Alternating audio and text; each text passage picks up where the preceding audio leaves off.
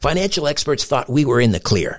They were anticipating around six rate cuts by the Fed this year. And then the inflation data came out, higher than expected. Friends, this isn't going away. It can't. The U.S. is $34 trillion in the hole, and yet we keep printing money, which pushes the prices you pay every day even higher. So you can either bury your head in the sand or you can do something about it. Diversify a portion of your savings into gold with Birch Gold Group.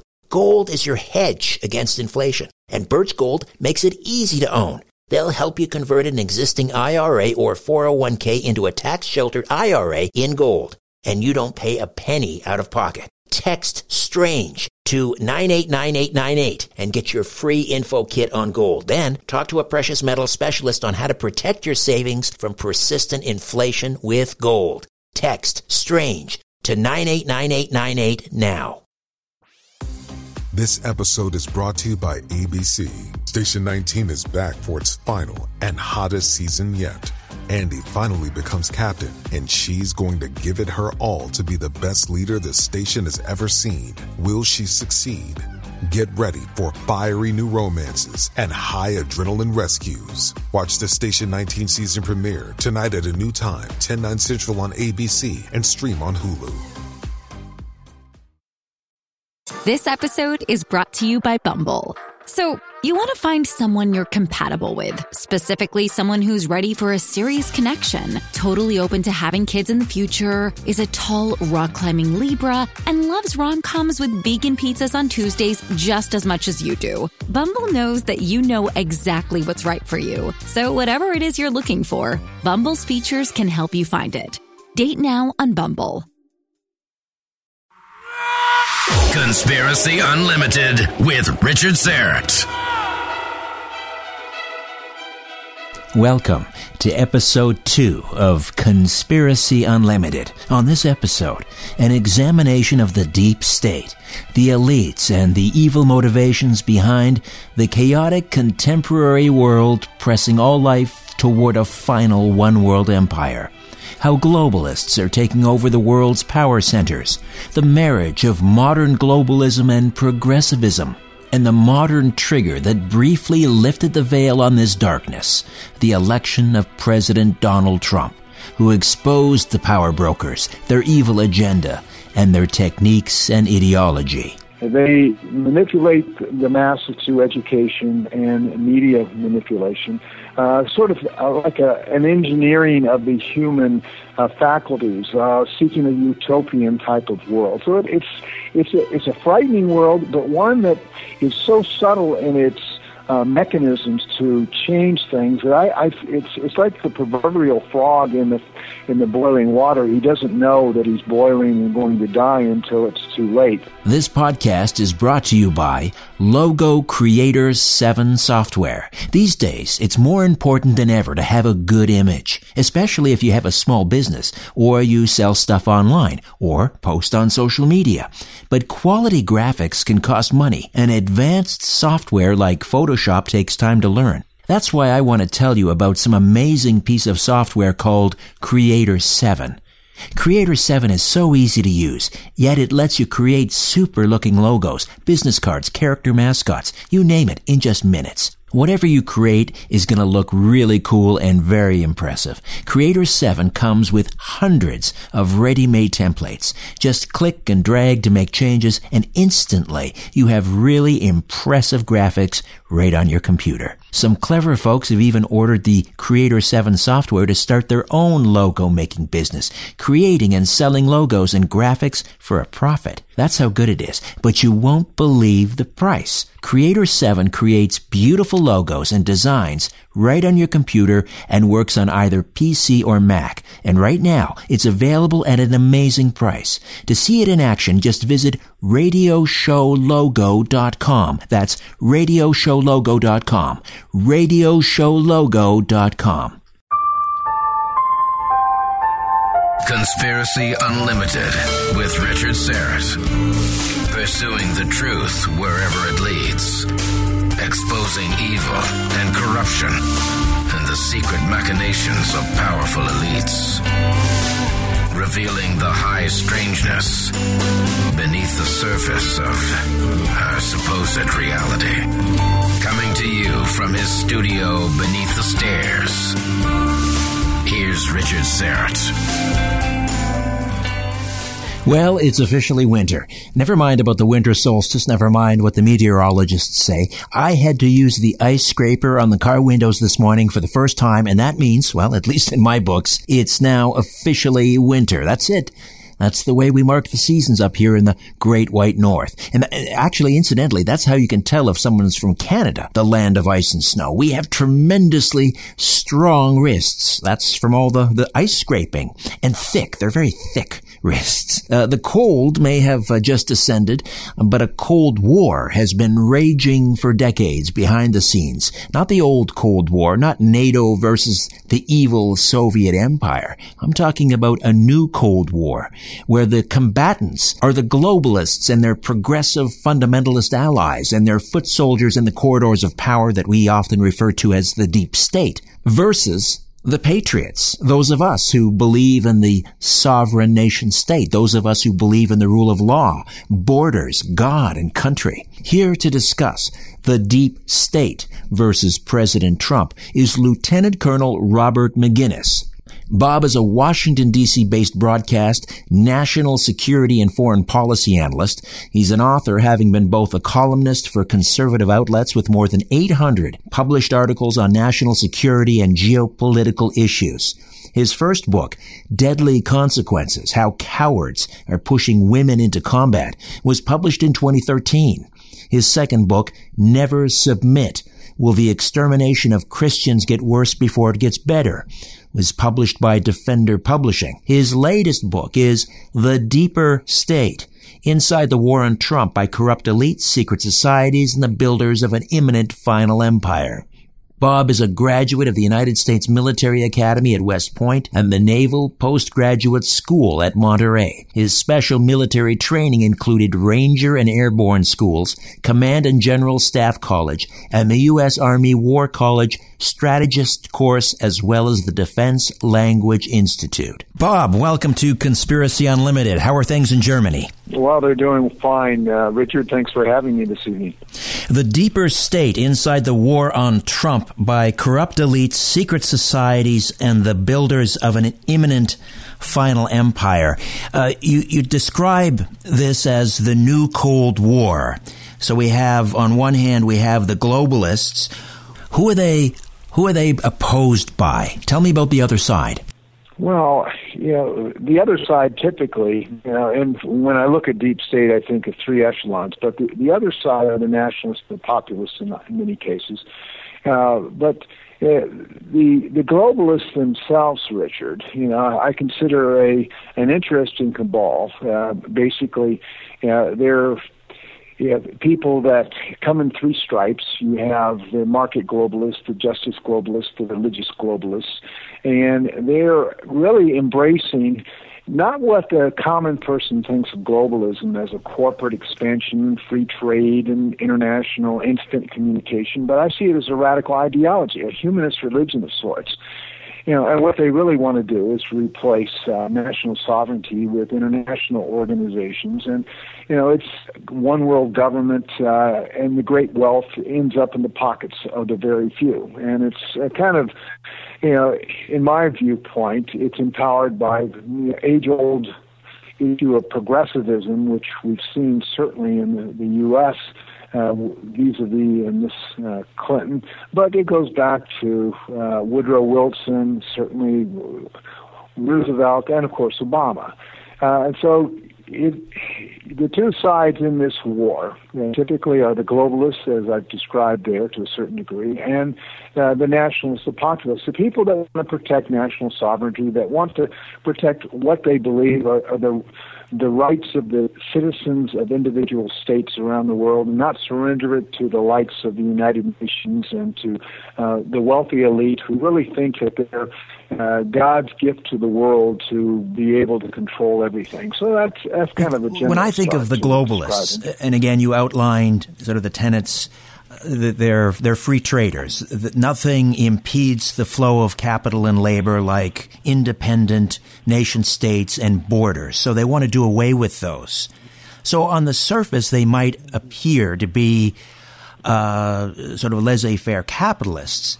But underlying the, the, globalist movement, and you indicated that it's it's part of the progressive movement, but it it also smacks of international socialism. Oh, well, certainly. I, think that's a motivating factor. And if you look at the history of the progressives and, of course, a lot of these uh, modern globalists, uh, you see a sort of a one world order. Uh, uh, a a sort of communism of sorts, a Marxism, because you know, even though they they suggest that we should uh, be respecters of all people, uh, they don't really believe that, and they certainly intend to enrich themselves. They, in fact, if you look at the the likes of Ted Turner they go through uh, forward with population reduction. Um, he recommends in a number of statements a, a population of only 300 million in the world. So uh, the eugenics approach that he takes is rather frightening, but he doesn't go into all the details there. You know, but I see these people, Richard, as you know, really feudalistic. You know, because they're, they're so smart and you know to themselves at least. They they they think that they can dictate to the rest of us how we should live and what we should consume, and they would you know, dictate a lot of. Uh, you know the pleasures that uh, the modern world gives us, and they also believe in uh, a lot of regulation. Um, you know, to to their own, I suppose, uh, uh, for their own purposes. Uh, planned society where, of course, they run everything, uh, sort of a scientific dictatorship, if you would, uh, where they manipulate the masses through education and media manipulation, uh, sort of uh, like a, an engineering of the human uh, faculties, uh, seeking a utopian type of world. So it, it's it's a, it's a frightening world, but one that is so subtle in its uh, mechanisms to change things. I, I, it's it's like the proverbial frog in the in the boiling water. He doesn't know that he's boiling and going to die until it's too late. And I think that there's so much of what we've seen in the world today uh, that's going on. Now, you asked Richard about the, the deeper state. Now, the context of the deeper state is that these globalists, these progressives, have become incredibly effective at manipulating uh, what I consider the three layers of the deeper state. The first layer being the, the political class and the, and the federal bureaucracy, the people that have legitimate political authority. Uh, then the, the, second layer are those that are influencing that. And that's where your globalists are pouring their money, uh, hiring their K Street uh, lobbyists, hiring their NGOs, like George Soros that hires well over 100 NGOs to do his bidding for his particular progressive agenda, uh, and, and, many, many others, many countries. Uh, certainly in Washington, there's billions of dollars floating around to influence international issues. And I see a, an unseen realm uh, as manipulating behind the scenes, and, and we can. But uh, back to my uh, previous question about how, on the surface, they do seem to be um, ardent capitalists, but it seems in the final analysis it would be much the same, I suppose, it was in in the former Soviet Union and it is in China. For those at the very top, the echelon at the top, it's they get access to all the the fruits of capitalism, but it's it's a very sort of dystopian socialism for the rest of us plebes. Oh, absolutely. You know, you know Donald Trump called it a, an economic and a political ideology, and it's the people at the top uh, that you know really enjoy uh, all the the rights and privileges. Uh, the rest of us can't have private property. That's where the communist piece comes in. Uh, they're very draconian, uh, and they would rob from us uh, using what I consider uh, crony capitalism, certainly uh, a fascistic uh, approach to a lot of things in the world, you know, if given their their own rights. Just just look at some of the the very wealthy in the world that I consider global globalists and how they have have you know, aggressively manipulated the world, and they could care less uh, as to the consequences if those consequences uh, certainly don't favor the, the people in which they're targeting because they are, are ultimately looking to control the world. Uh, I see this certainly in the likes of George Soros. I saw that in David Rockefeller and his father and so forth through the ages. And I would argue that you know we've seen similar things from the, the Henry Kissinger and the likes of him, and then also even Hillary Clinton and you know some of the things that uh, are even surfacing in it, the last. It would seem that for the last I don't know, you can give me a precise timeline, but uh, five, six decades, perhaps we go back as far as Wilson or, or certainly since FDR, that the globalists have had all the momentum. Everything has been going their way. And then along comes Donald J. Trump, the great disruptor. Uh, did you, had you almost given up on the, the populist nationalist movement until Trump came along? And did you see Trump coming along? Yeah, I, I, one, I don't know that I saw Trump coming along, and then I think a lot of us were resigned to a third administration or a third term of Barack Obama under Hillary Clinton, and, and the progressives, I think, were, you know, obviously stacking the courts in a way that you know America would be uh, very, very uh, we could continue down the same primrose path that it had been going. And so, yeah, I you, you've seen uh, the the the giant government state control. You know, starting back, I would say with Wilson, you know, he had the failure at. Uh, certainly with the League of Nations, which he wanted to really internationalize everything, and he wanted to you know, bring more regulation and big government in there. But it was really under Roosevelt, you know, the New Deal and and the CFRs, the Council of Foreign Relations people that he brought in. That really brought the globalist mindset to Washington, expanded, especially after the war, vis-a-vis the UN, and, uh, and of course our alliances across the world.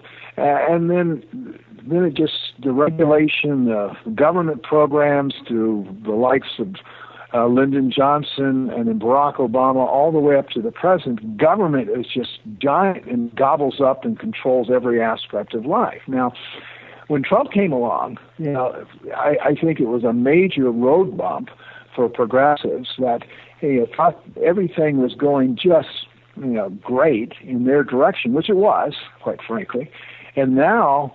Uh, the, they just unleashed the the dogs of the deeper state against uh, Trump, uh, and and this is fairly well documented. Whether it's the the internal resistance within the bureaucracy that is leaking like a sieve, uh, or it's the upfront you know, attacks, uh, unrelenting, and in some cases just total fabrications by some of the elite media that um, have gone after Mr. Trump. Now, he's not a perfect person, but at the same time, he's tapped into something that even over here in Germany, you know, that, you know, just really has frustrated the likes of Angela Merkel, who, you know, has, even though she was elected uh, essentially for uh, a fourth term, uh, she's just struggling mightily to put together a new government because the, the right the populists, the nationalists have risen up. They now have 13%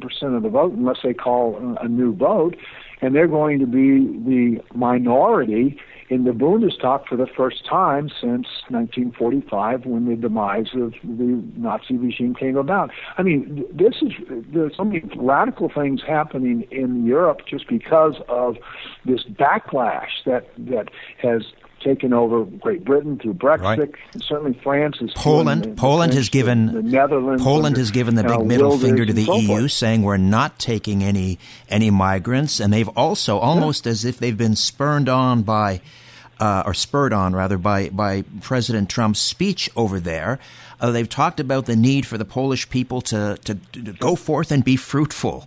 Uh, Holland, or uh, sorry, uh, uh, Hungary. You mentioned Soros earlier. They recently uh, ordered Soros and his uh, organizations to to leave the country, and he's sort of sort of fighting back a little bit. So, are, are these though these places like Poland and and the Czech Republic, which recently passed their own Second Amendment? are these the last gasps of the patriots, or do you see things starting to reverse? Yeah, a fair question, and, and I think we're going to have to see more. Um, I, I'm hoping that it's not the last gas. I'll, I'll tell you, back it was 1970. Oh, uh, not 79, uh, 99. That uh, I came over to to Austria, and I saw kind of the first rumblings of this resurgence, this populist movement under the Freedom Party, and uh, Jörg Haider uh, because they were threatening to take over. And in fact, uh, one of the mem- their members uh, took over as the, the vice uh, uh, chancellor or the vice uh, prime minister. And and I sat down with Haider, and he said, "Look, it's the immigration issue, it's the loss of sovereignty, it's the European Union. They're threatening our sovereignty. We're losing the identity. We're losing our language." And I'm seeing, you know, as I'm here in Germany, I'm seeing exactly the same thing from a lot of Germans who are just frustrated uh, with the likes of the EU that is taking over their lives and dictating things. They never had any vision that this would happen, and now you're beginning to see the resurrection of border controls because they don't like the fact that Angela Merkel uh, welcomed in at least a million and a half migrants, and then they're just sucking up all the social services and draining this economy in a way that the, the Germans are just terribly frustrated. The same thing in France and Belgium and Netherlands and the and the Baltic nations. And, and and you're right, the Poles are smart. They they've been pushing back from the very beginning, and they've been pointing a finger like the Hungarians at the likes of Soros. You know, just the other day, you know, Soros, and I think you alluded to it. Uh, there was a court case apparently that, uh, you know, they're they've got all sorts of signs all over the country saying basically Soros get out let us run our government you don't we don't want you sort of thing you know, so there is an undercurrent in Western Europe pushing back and I think the same undercurrent remains loyal to Mr. Trump in the US Bob, you're a world class soldier. Now, if you're looking for world class website hosting at a fair price, there's a company I want to tell you about. Pair Networks. Pair Networks hosts hundreds of thousands of websites. Why do I recommend them? Simply because they set the standard for excellence with a technical support staff that's second to none. Their support team responds so fast and they always give straight answers and that's important to me. Plus, they have top of the line technology. That's why Pair Networks offers total reliability for your website with a money back guarantee. So whether you're a professional web designer, a busy web marketer, or you're just getting a site online, Pair Networks has a web hosting plan that's right for you. Log on and learn more at pair.com. Let me spell it out for you. P-A-I-R dot com. Pair Networks. Hi there. I want to tell you about a podcast I know you're going to love. It's called The Dead Files from Travel Channel. On The Dead Files, Amy Allen and Steve DiSchiavi investigate the paranormal activity haunting real people and homes across the United States. Amy and Steve come from totally different perspectives when they investigate. Amy's a medium. She sees and speaks to dead people and uses this skill to find out why someone might be haunting a place. Steve is a retired homicide detective. He tackles the case from the other end of the spectrum and uses public records and witness accounts to piece together the history of the haunted location. On every episode, Steve and Amy investigate a different, real haunting to help the family struggling with its effects. On one episode in Falconer, New York, a family keeps waking up with scratches and bruises. They also see a shadow figure lurking around their home. They call Amy and Steve to investigate. Amy uses her strength as a medium to understand who the presence is coming from and why it's so angry. Separately, Steve finds out the history of the house from the townspeople and in public records. He finds that several people who lived in this house died, which matches Amy's findings. At the end of the episode, Steve and Amy share their findings and make a recommendation on whether it's safe to stay in the house or time to get out. There are so many crazy stories on the Dead Files, and what's interesting about Amy and Steve is that they investigate the hauntings from two totally different perspectives. You listen to my podcast because you love tales of the paranormal. But if you want more, listen to the Dead Files wherever you get your podcasts. I'm Samantha Cole, host of the new season of Understood, the Pornhub Empire. Over the course of four episodes, I'll tell you how a horny YouTube knockoff in Canada came to dominate the porn world, only to shatter their cheeky reputation in a massive scandal.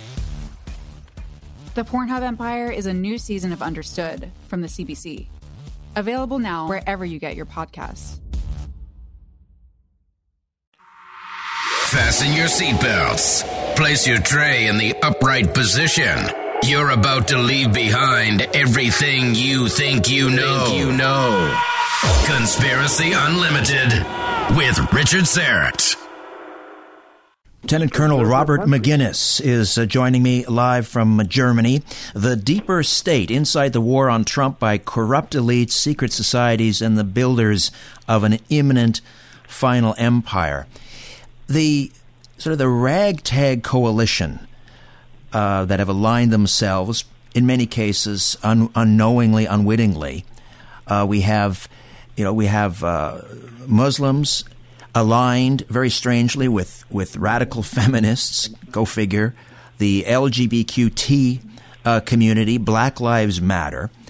Uh, how how can one? I mean, I, I, guess I'm asking somewhat rhetorically, but how could, for example, a radical feminist uh, uh, align themselves with radical Islam uh, or the LGBTQT, uh, LGBTQT community with radical Islam uh, facing off against the nationalists. It just it makes no sense on any level.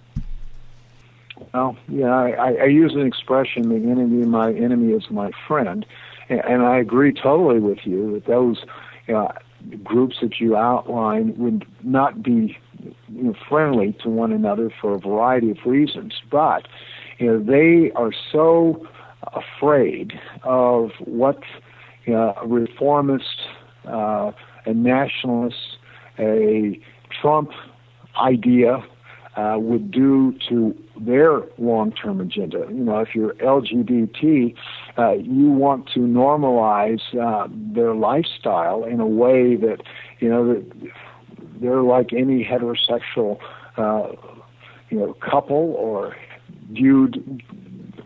Actually, in some cases, you read their literature as a superior, which is a frightening prospect, especially in my case as a Christian. I say, well, that that is terribly unbiblical. But you know, that's the nature of the culture that we've entered. And then the Muslims, of course, if they're Orthodox Muslims, you know, know, they read the Quran, the Sirah, and the Hadiths. Uh, they are they're just antithetical to anything such as a Christian, much less you know somebody that's LGBT. You know, it's very clear in their literature how they view one another. So it, it doesn't make any sense except that they apparently are so frightened of the likes of Trump the likes of this particular nationalist uprising, the the AP uh, what is it, APD over here in Germany that's just frightened Merkel and company and upset this whole government establishment, or the likes of of people up in the Netherlands like Wilders or Le Pen in France, or you know others that are rising up across North America. So it's it's a hard one to understand, but it's a reality. it seems we'll to me that what what is at work here is on the part of the um, the the progressive uh, fundamentalist progressives, I call them, and and the radical feminists and uh, radical jihadis and so forth. Is this deep seated hatred for Western civilization and the Judeo Christian uh, tradition.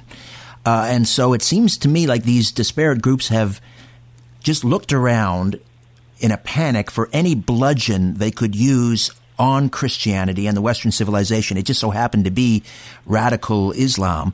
And then they, they'll figure out later, uh, you know, what to do with radical Islam because radical Islam hates rad, uh, radical feminism and, and LBGQT. So it's like they're just, you know, we'll figure that one out down the road, but for now we can use radical Islam against the West. No, I, I think that's a, a good analysis. That they're clearly antithetical to Christian worldviews. Uh, anything Christian. Uh, it's an ungodly humanist agenda. Uh, it's self-absorbed. It's dark, I would argue. Um, so anything that smacks of a a one God uh, religion that you know is uh, has a moral foundation that uh, is not uh, dismissive or um, of, of what I would consider to be you know sin in the world, then you know they're they're going to they're going to go after it, and they they have you know Soros being a a good example. Uh, and I think that's why he's in this open border sort of guy that's pushed the immigration tsunami against Western Europe and and threatens to uh, basically chase out Christianity and replace it with an Islamic world. And and people here are just like that frog in that boiling water. They just don't see what seems to be so clear to some of us this progressive insanity that uh, is coming to Western Europe, and I fear that. And, and how short-sighted, though, well. uh, Bob, that radical feminists, for example, uh, would eschew the, the Judeo-Christian tradition, which has really, which is really the underpinning. Uh, you know, that has that has brought forth the tolerance and the respect that it has allowed uh, women to to really thrive and flourish in, in Western civilization. If you travel in the Middle East, you know, the idea that Orthodox Muslims would have any uh, welcoming map thrown out to them by uh, the West, much less feminists, who, uh, because women are so oppressed. You know, it's interesting that the the new or the crown prince over there has started in Saudi Arabia to uh, push out some of the Orthodox folks because he sees the the in the next couple of generations or in the next couple of decades that if he doesn't radically change, uh, Saudi Arabia is going to be in very very deep trouble. The the whole idea of an Orthodox Islam Islamic state uh, in a world that is you know really going to be constrained by resources and oil prices is, is continuing to sink has just got them frightened. But look, as you indicate, how they treat women, which is just appalling and yet feminists somehow blindly uh, embrace them as allies against the Christian world, which has given them great freedom and respect and equality. I, I it just baffles the just a slight departure because you mentioned Saudi Arabia, and, and I wanted to sort of delve into sort of your report card on Trump uh, on the foreign stage and uh, sort of reaffirming his commitment to Saudi Arabia with weapons deals and so forth, uh, and then the the seeming uh, reformation, perhaps you know, in its uh, in its infancy right now in Saudi Arabia with the new crown prince. Uh, did Saud, the House of Saud embrace Wahhabism and all its its intolerance? as a bulwark against Iran, and because now the United States under Trump has recommitted to Saudi Arabia, will that allow the Saudis to maybe push Wahhabism away? Hmm.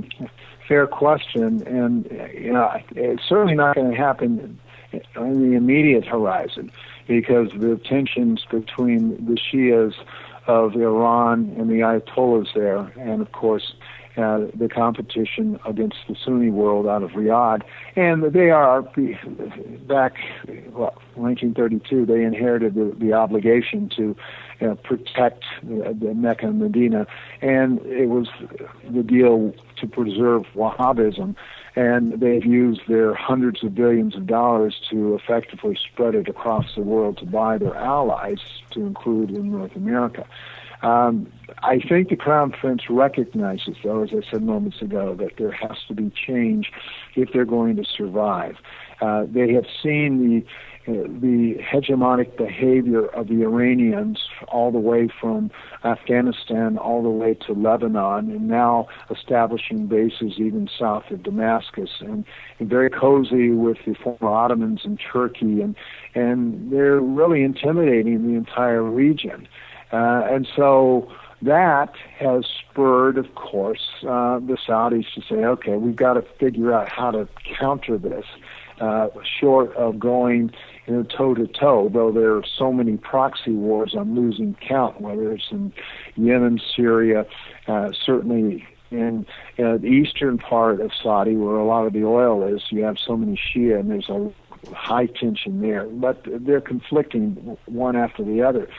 Uh, I, I do believe that if the crown prince, who has aligned himself, I believe, fairly closely with the West, uh, and the U.S. in particular, and of course they've they've sunk a lot of money into weapons, and we have two major uh, weapons programs over there to keep them well armed, and they've effectively countered the missiles from Yemen. And I think that the Saudis, you know, like it or not, uh, could become a nuclear state uh, if in fact they wanted to, vis-a-vis their friends in Islamabad.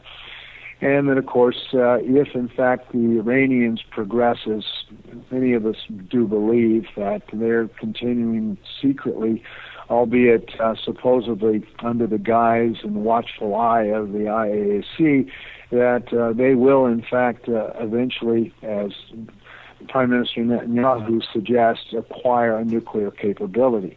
So the, the region is incredibly volatile. I do believe the Crown Prince is trying to move it in the in the correct direction of modernizing it so it can diversify its economy, but at the same time, it's in a very interesting way becoming more cozy with its arch enemy Israel, just because of what's going on in downtown Tehran. Uh, and then, of course, Tehran is allied not only with the Turks but with the, the Russians and to a certain degree with the Chinese. So it's a frightening uh, cataclysmic set of circumstances that could continue to blow up. Um, in, uh, in back to uh, to Trump, he has caused some uh, consternation among even his loyalist supporters by some of the appointments uh, that he has made by some of the people that have surrounded him. I'm talking about people like H.R. McMaster um, who clearly uh, seems to be a, a, globalist, a, a, member of the CFR. I'm wondering whether he might be sort of the equivalent of President Woodrow Wilson's Colonel House. I think you're right. You know, I, I know HR, and, and I do believe that he's very much in the globalist camp, and I do believe that. Uh, uh, he he is very much like House uh, was as, as an advisor uh, to Roosevelt. So. Uh, no question about these relationships. It's it's curious that he hasn't brought into his administration the, the the robust numbers of CFR members, as did Obama and and, and certainly even some of the Bushes, uh, Clinton, and et cetera. But you know he has a number of them. Chao uh, she is a member. Uh, I believe that uh, our trade commissioner representative is, is a member, and there may be some others that I'm not familiar with. But uh, you know, the problem, Richard, is in Washington to come in and to drain the swamp, as Mr. Trump has promised to do. Is uh, Reagan tried it? He failed. He made some changes, but not nearly enough. Trump had far more of an uphill battle. He had to depend to a certain degree upon people that didn't want him there. You know, the Speaker of the House, and certainly the Majority Leader in the Senate, you know, they didn't want Trump there, and that's been pretty obvious. In, in, in the media, where you see them together, they always feel uncomfortable, and they haven't been terribly supportive. But uh, grudgingly, they're they're doing more than they did you know, months ago. Uh, so I, I think that Mr. Trump came in and he had to use some of the old standbys to uh, help fill as quickly as he could some of the vacancies. There are 1,200 presidential uh, appointments that have to be Senate confirmed. And, and that is such an uphill battle to get your staff in there, people that you uh, totally trust. And, and frankly, I don't think there are that many people in the world that you know, Mr. Trump totally trusted that would go in and, and right everything that he has articulated as being wrong with Washington. And, and certainly beyond that, there are thousands of others appointments at, at lesser grades where people, you really have to put in those positions to turn this giant battleship in a direction that you want. And Lieutenant Colonel Robert Maginnis is with me. He's the author of The Deeper State Inside the War on Trump by Corrupt Elites, Secret Societies, and the Builders of an Imminent Final Empire. Uh, someone that I um, I was very surprised and continue to be surprised by is former Speaker of the House Newt Gingrich, who previously I always had sort of nailed as a as a globalist, uh, and yet he has been a staunch defender of Trump. And now I'm thinking maybe Gingrich could be quite an ally if he were to let Gingrich loose. I know that that's something that Gingrich has sort of uh, prized is being able to. Uh, you know, go into a lot of these government agencies and departments and just clean house. What do you think of Newt Gingrich? Well, you know, I, I've been associated with Newt Gingrich for decades. Uh, one, he's incredibly bright. He knows the inner workings of Washington. He knows, you know, where the skeletons are buried.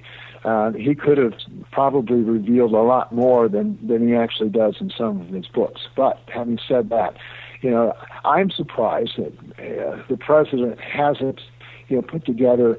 You know, early in the administration, they they they did put together these beach uh, teams. You know, these these teams that went into the various uh, departments, and they were supposed to uh, begin to uh, tell people to leave and bring new new blood in and provide direction. I know in the Pentagon where I work on a daily basis, uh, we saw this team beginning to do its bidding, uh, and we've seen some results in a number of agencies that's worked out. But it wasn't done as quickly as I was hoping.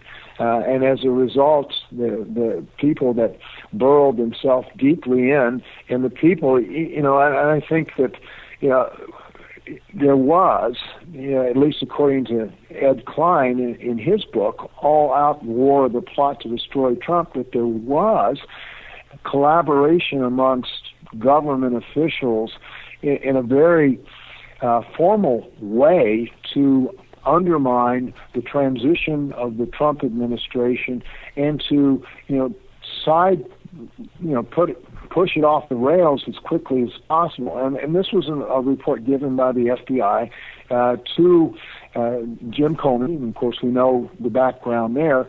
And apparently, uh, he allegedly said that there was certainly sufficient evidence to demonstrate that this was very true. There was a fairly robust, capable effort to sabotage uh, the beginning administration. So I think that you know the president should have just put his team aboard and gone in and told these people to leave, and the people left behind were told to keep the railroad running, and then they would fill the ranks as he found people that were suitable and that endorsed what he. The highly anticipated second season of the hit podcast Proof is finally here. Proof is an investigative true crime podcast co-hosted by Susan Simpson of Undisclosed and Jacinda Davis of Evil Lives Here. Proof made headlines for its first season in 2022 after proving the innocence of two Georgia men serving life sentences for murdering their friend Brian Bowling when they were just 17 years old. 25 years later, on December 8, 2022, both men were finally freed based on evidence unearthed by Proof. In the second season of Proof, Murder at the Warehouse, Susan and Jacinda are on the case again, this time traveling the streets of Manteca, California to uncover who really murdered 18-year-old Renee Ramos. On June the 5th, 2000, Ramos's body was found buried under a pile of debris inside the shell of a new Home Depot building. Despite tips hinting at alternate suspects, tips that were ignored until now, Renee's boyfriend, 18-year-old skateboarder Jake Silva, and Ty Lopez, the 33-year-old uncle of one of Jake's close friends, were arrested and convicted of her murder. Fans of true crime and investigative series won't want to miss this riveting new season. Follow the case as Susan and Jacinda uncover long overlooked evidence about what really happened to Renee by listening to Proof, Murder at the Warehouse, wherever you get your podcasts. I don't think there's much question that we are witnessing almost a, a, sort of a soft coup d'etat against Trump on the part of the intelligence agencies in collaboration with, as you mentioned, you know, this alliance, Soros and, and the media and, you know, YouTube and Google, you name it. Uh, how, what, to what extent are, is there a danger that it could manifest into an actual coup d'etat? Is there, for example, behind the scenes, this same sort of battle going on between flag officers and the Pentagon? I, you know, I, I have contact with a number of them, and I, I don't see that at this point. You know, the, though the culture within the military, and something that I'm very familiar with and have dealt with for 50 years, is uh, has changed, uh, and I don't see the, the same level of professionalism and and and kind of um, neutrality that we saw much uh, back in World War II. You you had you know General Patton, General Eisenhower. They they didn't vote uh, until much later in their lives. Uh, they felt that an officer's obligation was to to be politically neutral.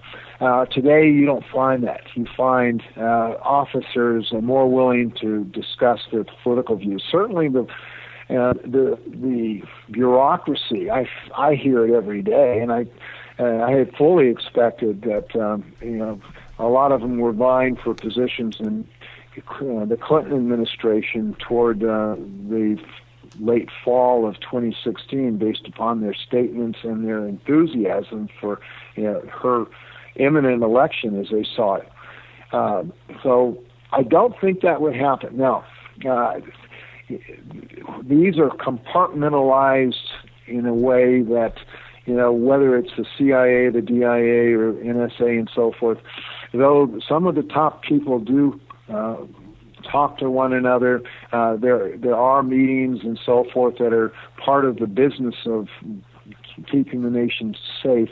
I don't see that as a imminent threat, uh, but I could see the day in the future if we continue down the road that we were going on under Barack Obama that we could get to that point. It's it's ironic that much of Trump's agenda and therefore the the success or failure of this this new populist movement rests on one uh, scandal-ridden uh, candidate for the Senate in Alabama. How uh, how do you see that uh, uh, its significance, Judge Roy, Roy Moore? You know, I would have thought weeks ago when that was really the, the headline that, you know, the, it seemed like there was one new bimbo eruption after another, even though it was 40 years old and even though uh, there was uh, questions. But now all of a sudden, on right on the immediate horizon, we've had Conyers, uh, we've had uh, well-known media personalities. Uh, it seems like every day a new shoe is dropping. So if you're sitting back and you're the American people, you say, okay, Roy Moore, 40 years ago, uh, the evidence is, is rather flimsy and it's been, in some cases, refuted. And now we're beginning to see everything from Hollywood to Washington, D.C. confirmed our worst suspicions that you know, these people are good at pointing fingers, but when that finger turns and points at them, they're not so good at coming up with viable uh, reasons why they were uh, groping uh, someone on a US USO show, or uh, they were using taxpayer funds to uh, bring in their girlfriends from far away. You know, these things, I think that we're we're getting somewhat callous at this point. So I really think all of this mud uh, that's being slung back and forth is uh, actually, you know, sort of resurrecting Roy Moore uh, because he now. Uh, some of that's been refuted and at least contested, and then you have all this other stuff that is not as as uh, contested, much less is confirmed, that he, he's actually looking as if there may be a chance. And I think that's why the president a day or so ago came out and and basically endorsed him. Well, one fewer Republican uh, senator um, means it would be very unlikely to get the uh, the, the, tax reform bill through, or, or and forget about forget about um, uh, pushing through of any his, of any of his future federal uh, court judge appointments. So uh, it does really all. Go ahead. Uh, yeah, it, it, yeah, it, it, it's actually it is at the crisis stage for the president. You know, if the Republicans can't get something meaningful done, tax reform is absolutely essential. I think, uh, and I think that uh, even the the majority leader and the speaker recognize that uh, their own power is in jeopardy. So uh, everybody's beginning to to, to line up. Uh, yes, uh, that one vote does make a difference, and and though it looks as if at least one of the Republicans is not going to be with the president, and possibly two, we'll see. Uh, he's he's working. I, I want to touch very briefly on the United Nations because I think one of the the highlights of, of the Trump presidency so far has been the appointment of someone who, in the beginning, was a staunch opponent, did not like the president at all, and that's UN Ambassador Nikki Haley. I think uh, I, would be interested in your take, but I think she's just been stellar in being Trump's pit bull at the United Nations. What are your thoughts? No, I agree. Know, she's a tough lady uh, in a very tough environment where it, it is so easy to point out what's wrong with that establishment. Not only do they waste our taxpayer money, uh, they're out pushing a progressive agenda that most Americans don't agree with. Uh, and so she just echoes not only uh, the president's uh, campaign statements, but she's the enforcer of a policy that you know, resonates pretty well, I think, across uh, the United States. So I, I thought it was a great uh, decision to put her up there. Uh, she she seems to do it with with gusto. Uh, she seems to really enjoy uh, the hard work and has done uh, an incredible job thus far. And so I suspect at some future point uh, she could even uh, become the Secretary of State uh, should there be a. So they have pulled out the United States. It has pulled out of UNESCO. Do you see further moves by the Trump administration to distance itself from the United Nations?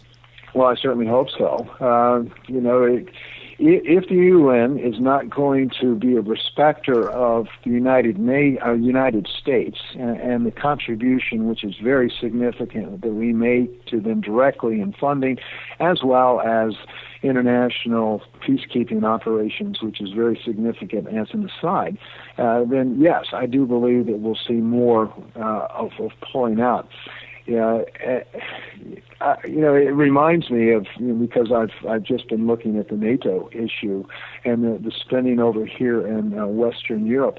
You know, I just was told, I think yesterday, Richard, that the Germans pay about 1.2, 1.2 percent of their GDP for their own defense, uh, and they have a budget surplus.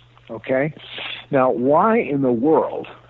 Uh, do they need us over here uh, to defend them against the Russians when they can't even use their excess to bolster their military because their military is a shadow of what it used to be. And we find that true with a lot of others, except for those that are on the border with Russia that are now increasing for understandable reasons. So whether it's NATO that the president has said they must spend each nation at least 2%, which would be significant uh, because all we're doing over here is uh, really reinforcing uh, their ability to provide better social services to their people instead of defending themselves. We're over here yeah, and and we we're the country that has this growing deficit, whereas they're, you know, they're enjoying uh, the trade relationship because it's to their their advantage, and of course, hundred percent. Even my beloved, so, even my beloved yeah, Greece. My my, right. uh, my wife is Greek. Uh, beleaguered Greece is they're making their obligation. They're paying their two percent. Yeah, well, well, Greece, you know, it's an interesting country, um, and yes, they are, and they're one of the few of the 28 NATO countries, and then you know, when you consider all the nations in Western Europe, you know, given the the rising threat from the bear, uh, and you know, it's a very real threat.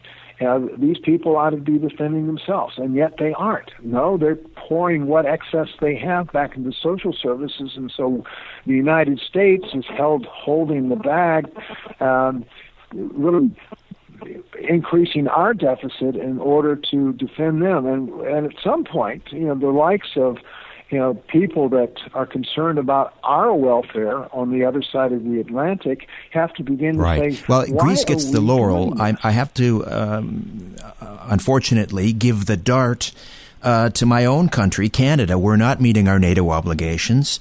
Uh, and, and uh, sort of a, as a last note, I, I'm wondering if you might provide some uh, some motivation or I don't know, uh, kind of a pep speech here to my, my Canadian conservative Christian listeners because we're living in, in a land of progressivism. I call Canada a, a United Nations wet dream, and we have a, a prime minister whose father was a globalist. Uh, and, and Justin Trudeau, some call him the boy king, has referred to Canada as the post, the first, the world's first post nation state. In other words, he doesn't believe in the nation state. Uh, and we're still waiting up here in Canada for for uh, you know an, an, equal and opposite reaction like a Donald Trump. What would you What would you say to uh, the Christian conservative listeners up here that are in despair? You know, I, I can sympathize, uh, and I have a lot of Canadian friends, and I'm very much aware uh, of what's going on. Uh, you know, I suppose you have to dig deeply and find uh, your own strength through uh, perhaps the, the handful of people that believe, as many of us do in Washington or across the United States, that you know our nation is worth preserving. Our sovereignty is worth preserving. We don't need to surrender to the UN or the likes of anyone. You know, just because you've got a bunch of rich people that think that they can control the world and our own destiny and our our next generation, our children's generation, uh, doesn't mean they can't. And, and certainly from the Christian point of view, you know, uh, we're called in Romans 13 to uh, give rever not reverence, but respect to the government to support the government. But we aren't called to be uh, naive and and just puppets in the hands of extremists or people that are pushing evil agendas. And certainly the globalists are pushing abortion and they're pushing homosexuality. You know, I would argue that the climate change issue is one that has been overblown by the globalists for financial reasons. They don't want us to have borders. They want us to have one world government, and of course, they're at the head of this one world government. Some of these people that are that are at the very tops of our world uh, you know, leadership today are, very, very evil people. And you know, I've I've been accused of being too hard on the likes of, say, a Hillary Clinton when I called her a Luciferian uh, psychopath. I make a, a, a strong case based upon her own behavior. So we are we have to recognize the type of folks that have risen to the the, the position of, of great power in our world today. They've created international organizations. They're just running roughshod over, you know, moral values that many of us have held throughout our lives, and uh, certainly through the generations of the peoples that have founded our nations. We were we were both nations founded by godly people, and I would argue that we've lost that initial vision. I, I, don't think you're, you're being too hard on Hillary. Uh, she is clearly uh, the Jezebel of the Old Testament, and you know when you look around at at the leadership. Uh, you know, Ethel and Ju- Julius Rosenberg went to the chair for far less, Bob.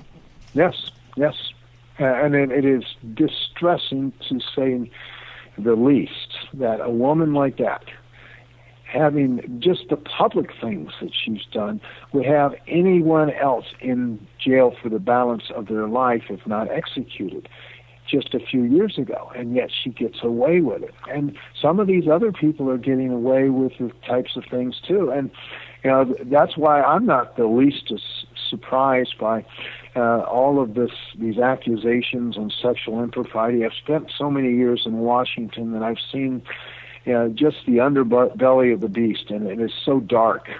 And we should not be surprised that it is a dark place because there's so much power there, and darkness goes where there's power, and that power does not mitigate well for uh, people that are God fearing, people that you know, love their country, and, and really want to be left alone to, you know, live out, uh, raise families, and and to, you know, make a better place of it. But these people don't have that in mind, and unfortunately, they're going to continue unless uh, good people, you know, abandon to a certain degree you know, the their own comforts and say, I'm not going to put up with it. I'm going to embrace the opportunity, uh, in spite of what it may cost me. But I want to make a better. Well, we are living truly in, in prophetic times, and as Bible-believing Christians, you know, we, we've we've read the book, we've seen the movie. Uh, and we know how the story ends. And I guess that's that's the upside to all of this. Uh, Bob, thank you so much. I appreciate your time. Lieutenant Colonel Robert Maginnis. Thanks, Bob. Well, we are nearing the end. That's the end of episode two, not the world as we know it, friends. The globalists haven't quite beaten us yet. But before I dim the lights in my little studio beneath the stairs, I want to give you all a heads up on what's coming up next on episode 3 of Conspiracy Unlimited. But before I get to that, have you heard about this free guide you can download? It contains a list of online power tools to make you more efficient, secure, and boost your income. And best of all, this online toolbox guide is absolutely free. How do you get it?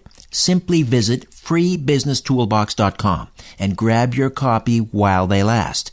This guide has some of the very same online tools that successful business owners use every day, and each one is highly recommended. Yeah, I know. Some websites will offer a special giveaway like this, but then they want to stick you into a recurring program or some other deal. This isn't like that. There's no hidden thing to try, no credit card needed, no cost whatsoever. BrightBiz is literally giving away this online toolbox guide completely free, sort of as a means of putting their best foot forward.